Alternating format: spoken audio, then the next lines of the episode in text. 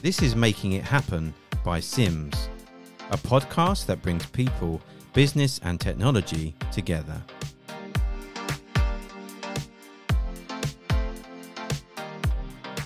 Good morning, everyone, and welcome back to another Making It Happen by Simms podcast. Um, for those of you who follow the semiconductor industry closely, uh, this will probably be quite an exciting one for you today. Um, we have an expert and a very well known figure in the house today uh, and on the podcast. Um, he actually has, I believe, over 43,000 followers on LinkedIn. Is that right, Marco? I'm not counting, there. but you're probably right. Yeah. Yeah. Yes. so, for some of you, may already follow his news and his updates uh, on all things memory, semiconductors, um, and security. Um, but for those who don't, this will be, and those who do, will be very interesting to listen. Um, and we're going to try and update you on where things are in the industry right now and, and how we've really got here. So, um, with that, um, Marco, um, how are you? I'm very well, thank you. Yeah. And we were just discussing before we come in here. So you're actually based in Taiwan? Yeah, that's correct. Yeah. That's I'm yeah. based so, in uh, so, Taipei so, in Taiwan. Yeah. So how, how long have you been based out there? Uh, five years now. So okay. I'm, I'm living here since uh, since five years. Yeah. Uh, really enjoy it. Uh, it's the heart of the semiconductor industry, and the people are absolutely lovely here. It's a great, great place. Yeah. Uh, so, so with all that, so do you want to just give a bit more of a, a background on your industry, and and again, let's touch on the LinkedIn um, work that you do around sure. the updates and and what goes into that. Okay, sure, absolutely. So again, my name is uh, Marco Mezger. I'm originally from uh, Germany, but as just mentioned, uh, lived since five years in Taiwan and lived before also Singapore, Hong Kong, China. So traveled most of the time of my life and always worked in the semiconductor industry. So I'm an entrepreneur. Uh, I'm an investor and an advisor, uh, working with companies highly focused in the in the semiconductor um, industry. I have basically the chance to work in different levels of the industry. I worked in distribution, I worked at uh, manufacturing, I worked in consulting. And uh, so for me as a as a passionate leader, I, I focus mainly in the memory technology, right? So semiconductor is a, is a pretty broad field, but I mainly work in the, in the semiconductor industry. That's my expertise. That's also my passion. Uh, I love this. You know, even there's a very high volatility. This also gives a lot of opportunities in terms of helping people understanding the market. And so that's what I do now almost since, yeah, I think uh, around about uh, 25 years. I also work, for example, in the finance community I work with hedge funds and pension funds to understand the memory market better as best as we can do it um, as uh, as experts. And also, I work uh, in in Taiwan on TV shows as an expert, also discussing about this industry. So you mentioned about my LinkedIn. Um, LinkedIn is really something I have developed many years ago already, where LinkedIn was not so popular, and it was a very simple task for me because I saw a lot of informations. You know, like uh, it was on LinkedIn, on the internet and I tried to find a space where I put this information because it was very valuable information which I want to keep. And I started to basically post it and save it. So in my feed, I saw these informations like the, you know, like the statistics and all of this. And somehow more and more people had the same idea. They also want to see this. And I'm yeah. curating everything by myself. So I think there are people out there, they have companies or they have other people managing this for them. But for me, I spend every day, Drew, around about two hours at least. I get up very early in the morning. I'm reading the news. I, I need to see what is uh, what is important for me and for my business, and then I curate and select the, the messages or the posts I want to share with my uh, with my followers. And that's round about 20 million views per year at the moment. Blimey. Wow. Okay. Okay. And and is, and is that how has that viewership changed since obviously we'll, we'll discuss the market that we're in now and, and the volatility around that. Is is that has that happened overnight or has that just been a gradual sort of increase in your followership? No, this has basically an, an increased over a, a, longer period, and it's also very consistent because you know, I know there's a lot of people out there. They also try to build up something there, but you need to be extremely consistent, and I mean not consistent for a week, for months, for a year. I mean for years. Yeah. So I post every single day around about three four times. And i look especially for data points because you know in our industry when you buy reports they are quite costly right? So to get yeah. market information i'm sure you i mean you're also specialist in memory so you are interested in okay where's the demerit market going? How is the market share? You know who's the winner? Who's the loser? And some of the the great uh, companies who, who are doing this and who provide the services very valuable reports they also give out some of their data for free as a teaser and this kind of information this is this is normally what i try to share and also in a bigger context understand more about the different industries, right? So, uh, like for example, the mobile industry, the industrial industry, the AI, robotics, because this gives you a better understanding how is the market growing right where, where is the market uh, basically going because at the end of the day i really need it for my own business so i'm the coo and evp of a memory technology holding company called neumonda mm-hmm. and in this way i need to be up to date about what is going on on the market. So I'm not doing this to please someone. I basically do it because I need it for my own business. I see, I see. And everyone just reaps the rewards of that, don't they? So again, I think we're, we're fairly aligned. I think you may have come across it. We obviously run a market intelligence foresight service here at, at Simms. So we obviously mm-hmm. collate again, Simms have been around for sort of 30 plus years, so we've got a, wealth of knowledge and experience, and we're able to give foresight on price and supply again across all segments, industrial, server, consumer, you name it. So yeah, that's obviously right. been very, very beneficial for our customers as well. So um, yeah, we sound pretty in line there. So I really appreciate that that sort of drill down. And what I'll do is I'll put I'll put your LinkedIn down in the description, so after this podcast, people can can go take a look and then have a follow. Um, so again, we've discussed this. Sure. The premise of this podcast, again, it's really for me. I want to re- wrap up what the recent happenings in the DRAM and NAND market have been with a bit of foresight as to what we think can happen. Again, we mm-hmm. kind of you go, do we really know? But for, for many have been following it and they'll understand at the stage that we're in, um, which feels like a kind of a bit of defining one in history, really. Um, again, I'm fairly new to this. You've been around much longer than me in this game. So, um, but again, it feels like a very, very uh, weak, long drawn out market. So, but for those who don't, I suppose let's just get into it. And I don't just want to look back, start in the last six months. Let's take it back to the, to the pandemic. And then we follow the story from there to get to where we are now in June 2023. So, in terms of the market, then, what happened to demand and supply then that's kind of led us down to this road now? Um, can you give a bit of a backstory on that and then we'll just follow that journey? Sure. I mean, frankly speaking, I'm not so surprised about what has happened in the last two, three years because I'm, a, as you mentioned, I'm a little bit longer in the market, and I think even even the, the the strong dip, which people say, "Oh my God, this is really crazy." If you look in the history, especially on on DRAM, I mean, we have seen this in the past, these cycles, you know, like one year, like 60% up and then 30% down or 20% down. So it's like always extremely volatile. And this is basically because you have long cycles to build up capacity, right? So you maybe heard the term about the capex. Yeah. So that's basically capital expenditure for the for the equipment. So even if a factory decides today, oh, demand is going up, we need to we need to build more capacity. It takes like 12 to 18 months to bring that factory up to speed. And then also, you know, you need to yield, like you need to look that you have a, a high success rate on the chips, what you're getting out. So I think with the pandemic, there was just like, mm, how to say this? There was like a, special circumstances. And I think what everybody has heard about the automotive industry, they were suffering the most, right? Basically, in the in the early beginning of the start, um, the automotive industry had always kind of this mantra that you know everybody they, they, were thinking okay everybody wants to do business with us and everything what we do they just have to follow. Well that's not how it works in the semiconductor industry. And i think especially the german car makers they learned their lesson because you know they were shutting down like their demand.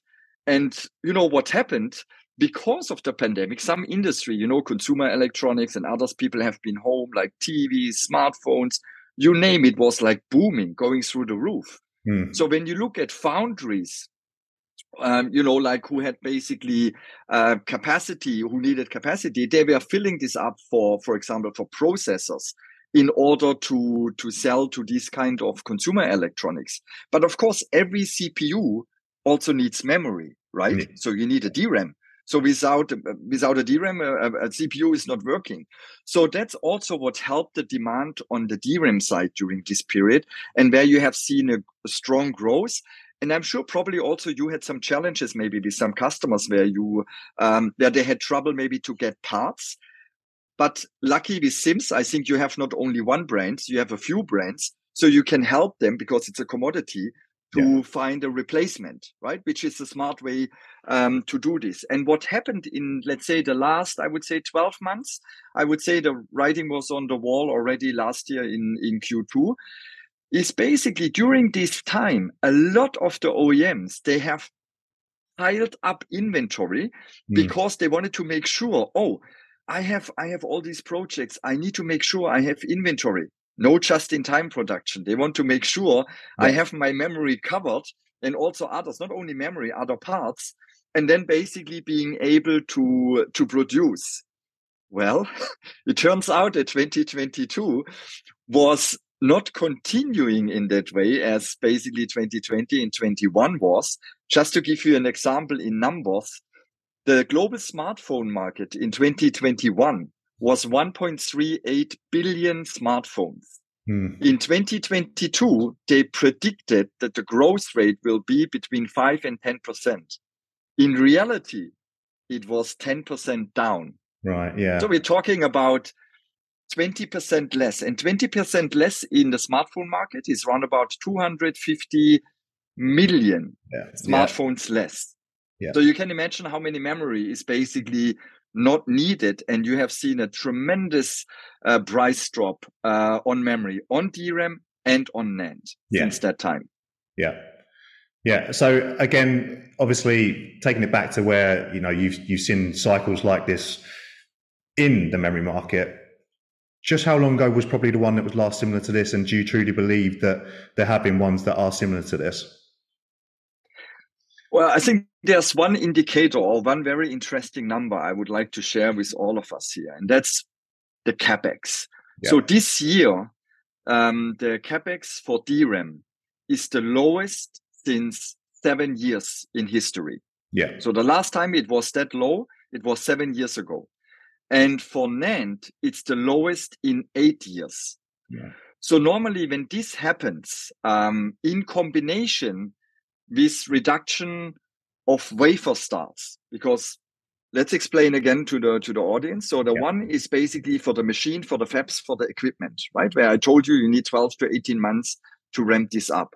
Mm. the wafer starts is how many wafers you starting every month in order to get the output because the machines have to run every day. You cannot really stop a wafer factory. That's just makes no sense. You have to do that.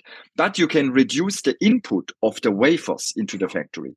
Yeah. And um, if you follow this, like last year, Micron, um, SK Hynix, even Samsung finally this year said, okay, we are reducing the wafer input. So normally from a wafer start until the finished product today, you need to calculate around about four months. Right. Okay. Yeah. This this is the time what you need to basically to adapt to a uptick in the market or to a downturn in the market. Hmm. And if you combine the reduced capex with reduced wafer starts, the market was still weak in Q1 and it's still weak in Q2. But I'm confident that we hit the button now. Okay. Because because Samsung just announced around about in March and April they will reduce the wafer starts. Yeah. So to see an impact on this, we need to go into July. Until July, you still have the same quantity than before. No impact on the market. Yeah. In parallel, you have uh, how you call it, like depleting the inventory yeah. from the customers, right? So this is also happening. So now think about it. Everybody is reducing their inventory, maybe from, I don't know, from eight weeks to four weeks because they know, hey, the market price continuously goes down. We don't need to worry. We just wait because next month is getting cheaper, it's getting cheaper. Frankly speaking, you should not stress your luck too much at the moment because the chance that you get a lower price, yes, maybe you can still get a lower price next month, maybe 1%, maybe 3 or 4. But the chance of the price going up is much higher. And it's not only one or 2%. We are talking then about double digit, right? right? We are okay. talking about 10% and basically more. Yeah. Okay. And obviously, you mentioned there about, um, I was going to say, obviously, ask you about the, the ASPs do continue to, to, to still go down in some areas. And again, we're seeing some bottoming out now, some leveling off, and some price rises here and there. But um, what do we expect to bounce back quicker and, and, and some reasoning behind this? Do we expect it to be the DRAM or the NAND market that will, do, that will bounce back a bit quicker? Uh, well, I think between DRAM and NAND, there's one fundamental difference. So in NAND, you have some kind of supply or demand elasticity. Because if you know, NAND is also kind of a replacing technology mm. for hard disk drives, right? So I know there are two camps and they say, you know, hard drives will always be around and they will not replace. And I think to some extent, I agree. So there is some area, some applications where hard drives um, are still, even in the next few years, I think a good solution. But mm. there is a lot where you can replace. If the price point is low enough, then an SSD makes more sense than an HDD. Yeah. Okay. So you can sell more. If a manufacturer is offering a lower price, then you can move it. Well, on a DRAM, if you get a better price on a DRAM, how do you create more demand? Just mm. building up inventory, right? Because you're not replacing another technology. So there it is a little bit more challenging, but there also the how you say this, the ups and downs are much more dramatic than on NAND. Yeah. Because the long-term NAND is kind of going down. But for DRAM, it's always like going up and down, and one, two percent can make a huge difference on demand in terms of the um, of the pricing. So I believe you probably will see a stronger impact going back, you know, going up on the DRAM than probably you see on the NAND. I see. I see. Okay, and um, obviously last year and also into this year, obviously the, the terrible war in Ukraine, um, we're seeing rising inflation, that kind of thing across the world. Geopolitically as well, obviously, for those that don't know, obviously the semiconductor can really be um, seen as a way that's really reshaping geopolitical issues. You know, it's it's really key. It's it's very much in the frame. Obviously, recently we've had the U.S. export controls that have been preventing US companies from sort of selling advanced technology to China. How do you really see this and just general geopolitical um, issues between these countries affecting the semiconductor industry now and in the future in terms of revenue and output? Okay. Well, you used uh, the terminology like semiconductor industry. Let me quickly start with memory within this this segment, right? Because yeah. uh, memory, you have basically three players Samsung, SK Hynix, Micron for DRAM, they own 95% of the market. Yeah. Plus, then you have, for example, Winbond, uh, Nanya uh, with own fabs in Taiwan with a smaller portion. Then you have a lot of like fabless kind of companies like ISSI, ESMT, Etron. And you have in China, uh, for example, CXMT, which is like a Chinese DRAM um, manufacturer. But that's basically it. these are the factories which are which are producing. And for NAND, in addition to Micron, uh, Samsung, SK Hynix, you have Kioxia and you have Western Digital, which are kind of together. And you have in China YMTC.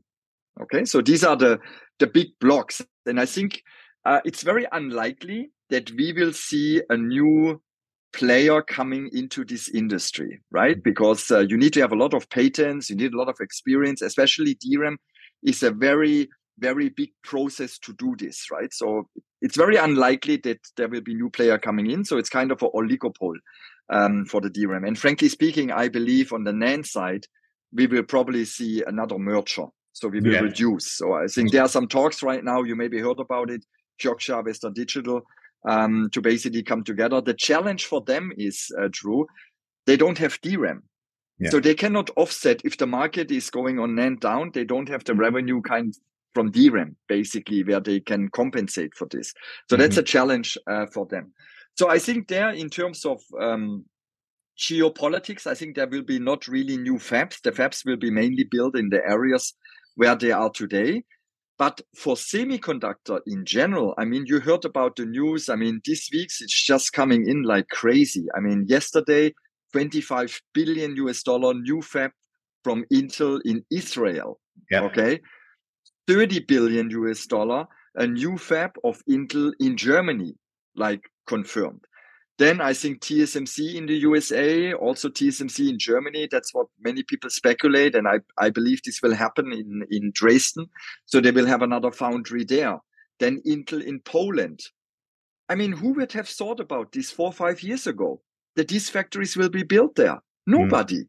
Yeah. Because everything was concentrated. And now put the geopolitics aside.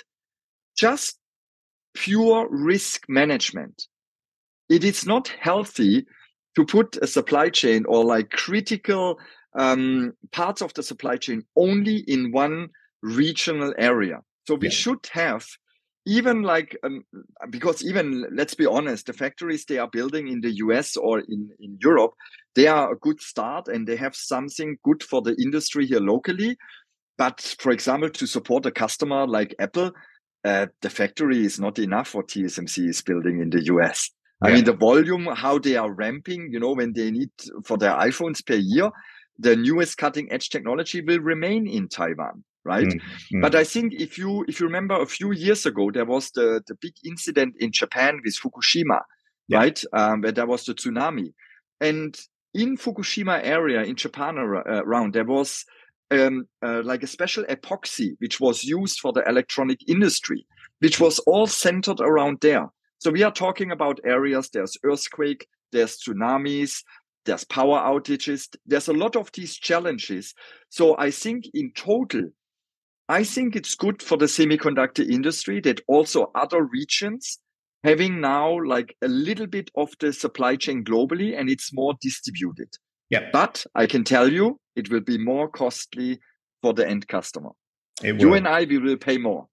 I will. Well, I suppose they're looking at it in a way like they do with cloud services now. That how many DCs can we have globally just to create that redundancy, really. So I think you've really explained that pretty well, to be honest. So I think you'd be in agreement with that, right? So right, yes, yeah. yes. So um, with that, um, let's take a little look at emerging technologies. Um, and mm-hmm. before we sort of go into DDR5 and CXL, I actually just want to touch on um, ChatGPT and AI. Um, so I've seen you cover this in your news, and we've all come across it quite a bit. So um, I think for those ChatGPT, we've probably all heard about it by now. So it took, I think, I believe it took um, just five days to reach a million users. Is that right?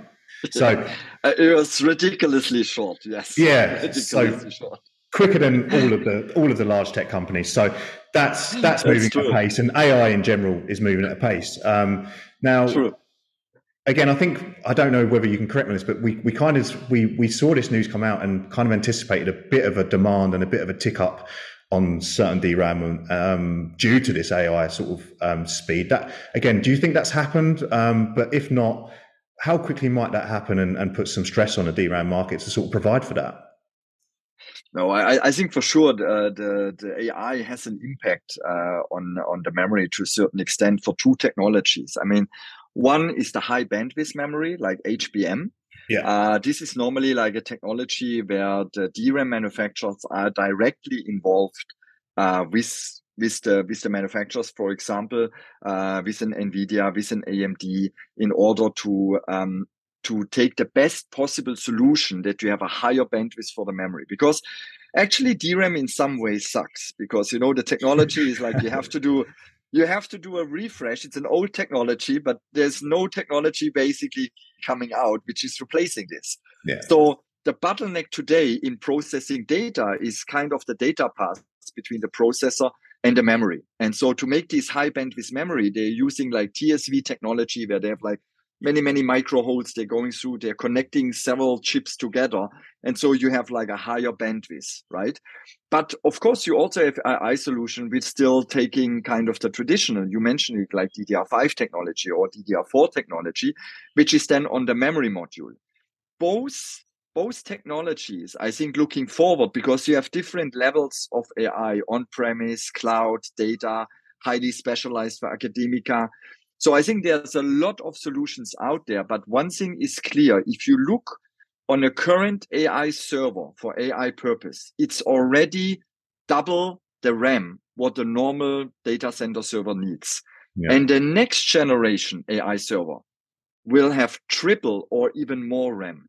So no matter if it's coming in a chip package, like which is on a DRAM module, or if it's on an HBM, on a special package, it means more dice, more wafer allocated for AI. For sure. Right. This is yeah. this is definitely pushing the, the, the industry. And in terms of HBM, what manufacturers are, are, sort of working in that area at the moment? Are we just talking the larger manufacturers, the, the ones that you mentioned, the Microns, the SK Hynix, or or is or is it spreading down further down the chain? Um, it's it's it's a little bit of a challenge, right? Because if you look into HBM, I think we are now at HBM three. I think yeah. SK Hynix has pretty good product portfolio. Samsung has a good product portfolio. I think Micron is going into this direction. It's it's kind of a standard, right? It's a, it's a JEDEC standard.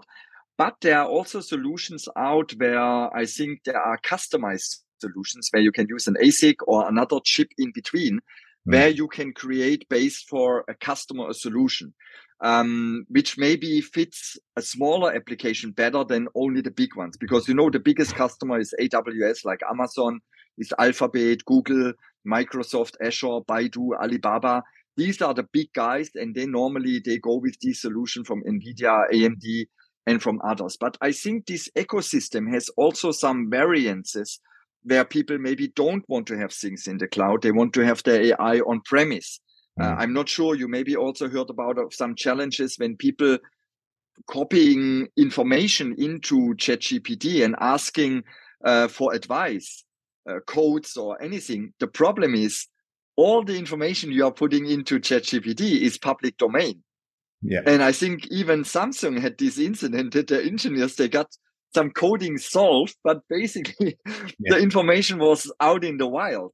Yeah. So they basically stopped allowing this uh, to do this. So I think you have to be very cautious uh, how you feed AI. I mean, it's it's it's great, and I would everybody suggest to at least have a ChatGPT account, play around with this, asking question because this is the future. If you don't know how to use this for yourself or your business, you will be left behind. Yeah, it's just I think a lot of people have been actually a bit daunted by it in terms of, you know, their understanding is this going to replace jobs or things like that. But actually, it's just another resource to be honest, and it can just it can just it exactly instance, in our marketing team, it just adds to our marketing team here. You know. Yes.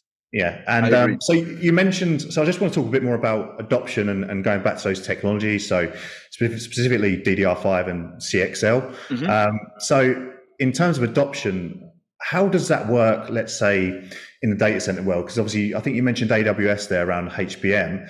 Mm-hmm. Will, will, adoption start with the hyperscalers and work its way down um, through the sort of tier ones to the lower CSPs, things like that? How, how does it work with adopting new technology in this area? Okay. I probably, as an example, I would like to stay with DDR5 because this yep. is probably more understandable for the people. Let's say a DDR5 module. First of all, the deployment of this new technology, of a new DRAM technology, is very much driven by the chipset manufacturer, right? For example, Intel.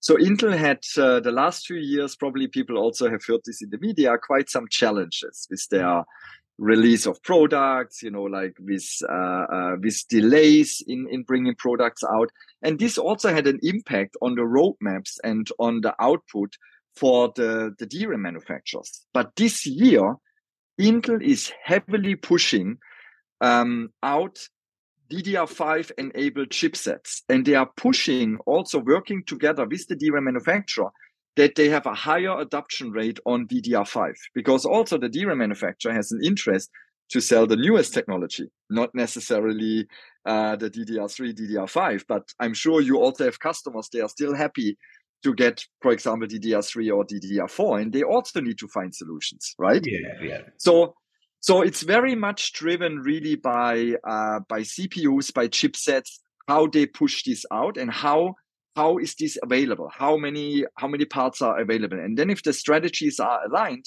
the deployment goes out right? And that's basically what we see this year. I think this year is a big push uh, in the data center to ddr5 because you also have higher density memory modules um, which you basically can use. You have higher speed and that's basically everything you know the the more density you have the the the more virtual servers you can make the more higher speed the more data you can uh, you can process. And then you mentioned cxl right? So you yeah. you also mentioned this. Hbm there are also huge steps uh, moving forward uh, the industry with standardization bringing products out, bringing this as another mix into the game, right? Because it's a standard, right? So that, that helps the, our industry. It's kind of a commodity. You have more players who are offering this. And I think this is always very positive and better than a proprietary solution, right? Where, where you would stick only to one vendor because our customers, I mean, your customers are basically also driven by um, su- uh, supply chain sustainability. So this means like they need to be able uh, to have like different products on their bill of materials when there's an issue with one vendor so they can uh, they have another source in order to make the product ready for their customers yeah Sure. Okay. And uh, obviously, we mentioned data center, and I know you've you've you've got quite. A, is your background largely in industrial and embedded that that area? Is it or is yes. it spread across yes. various segments? Yeah. So so basically, I started within the IT industry, so I'm familiar with server data centers. But I think uh, in the market segment of memory, I'm mainly focusing on industrial and specialty uh, customers who need longevity, long tail uh, type of memory. So it's a li- little bit of a different uh, uh, requirement, and I think you have also similar uh, requirements uh, uh, that you have both worlds. You're serving industrial, but you're also serving data centers. And and on these segments, and talking about future demand, obviously you mentioned about. Mm-hmm. Not really seeing things sort of change dramatically until probably Q3, Q4. Um, uh, do we think these data center and and and um, industrial embedded sort of segments are the ones that are going to drive this demand back, or, or is consumer and gaming going to keep up? How what segments do we really think is going to drive? Um, well, there are different ways to look at it. So I normally look at segments which the um, biggest CAGR per year, right? I mean, who have the different uh, the, the biggest growth per year, and I can tell you it's not smartphones because we have a saturated market. So we mm-hmm. have a replacement market. But already since 2022, we have more mobile phone contracts than people living on Earth. Okay, that's a pretty good indicator that you will not continue, yeah. uh, that, that you will go up with the growth rate like before, yeah. right? But you will still probably have 3% growth rate on average this year. They say 1%, but not like in the past. Then, for example, computer notebooks, well, that's also kind of saturated. Uh, there probably you will have like four to six percent uh, uh, growth rate, also not so big. Mm. What is big is industrial. So a lot of uh, there are several market research companies. I mean, including Gartner's, including McKinsey and, and others. They predict that for industrial semiconductor is like around thirteen percent per year growth. For um, for data center, similar, like thirty percent, also driven by AI. Yeah. And then for wireless infrastructure, everything kind of communication infrastructure. These are the biggest driver and they can also pivot, right? Um, especially the data center guys. You made a good point before when we talk about artificial intelligence. So that's sucking up definitely some demand, right? And and yeah. they only have a certain output there. And when they pivot more into this segment, um, last year was the first time in history that mobile DRAM was outpaced by server DRAM. So bit right. shipment. Yeah. Because if you think about, you need a lot of DRAM bits for a server on a data center, mm-hmm. but not so much on a smartphone, right? Yeah. Even you have on a smartphone now maybe between six and twelve gigabyte. How much you have on a on a server? We are talking 192 gig. Yeah, exactly. and more on that. So that's basically outpaced, and this will not change again. So the yeah. biggest share on bit output in the future will be servers and data center for uh, for DRAM. So they have a big uh, influence on the um, allocation of uh, of the DRAM and on the output, and mm-hmm. this can change then basically. Yeah. Okay. Well, I appreciate that, and we I feel like we've covered a tremendous amount there. Um, so, just bringing it back to sort of that's what sort of happened. And again, we're sort of touching on what's come. I, I just want your sort of uh, your part in advice really to, to, to, our customers and to our viewers. You know, we're in a weak weak market, prices are low. What would you say to them to expect over the twelve months and how they should go about um, their business as such with in a DRAM and NAND market? Mm. Well, as I mentioned in the beginning, they they maybe um, would be able to get a little bit of better pricing in the next four to six weeks, maybe. But you have to understand the DRAM manufacturer at the moment, they are not making millions or hundred millions of loss per quarter. They make billions yeah. billions of loss. I mean, I talk about 2 billion loss from Micron with a 3.7 billion revenue. SK Hynix, and we've seen um, quarters. it, you know, unfortunately, in the workforces, we've seen tremendous cuts as well, haven't we? So it's been. Yes, exactly. So it's pretty clear. You, it's not rocket science. It must be clear for everybody mm. that it will not stay on that on that level. So um, I normally advise also like people in the industry right now, if you have like a stable business, let's say like industrial business, and you have like long term agreements with customers you need to make uh, and you need to deliver, make sure you get a good price right now with your supplier, with your distributor, or with your manufacturer. Uh, be fair, don't be too greedy because I think it always comes back, right? So, like sometimes it's a buyer's market, sometimes it's a seller's market. The best thing is you find a fair way. So, I would normally advise people right now to look a little bit into the future to secure for the next 12 to 18 months their demand for a fair price for both sides and then make sure you know that you get it because the chance for much lower prices is not there anymore really not it's not healthy but the chance for going up just one more number I want to throw out there. Gartner just came out with it. They predict next year 70% growth in the DRAM market. 70%. And the World Semiconductor Trade Organization said 46% growth on DRAM. So again, these are research companies. Maybe you cannot believe one, but let's say if two, three are coming out with some numbers, you get a pretty good indication. The yeah. way is up.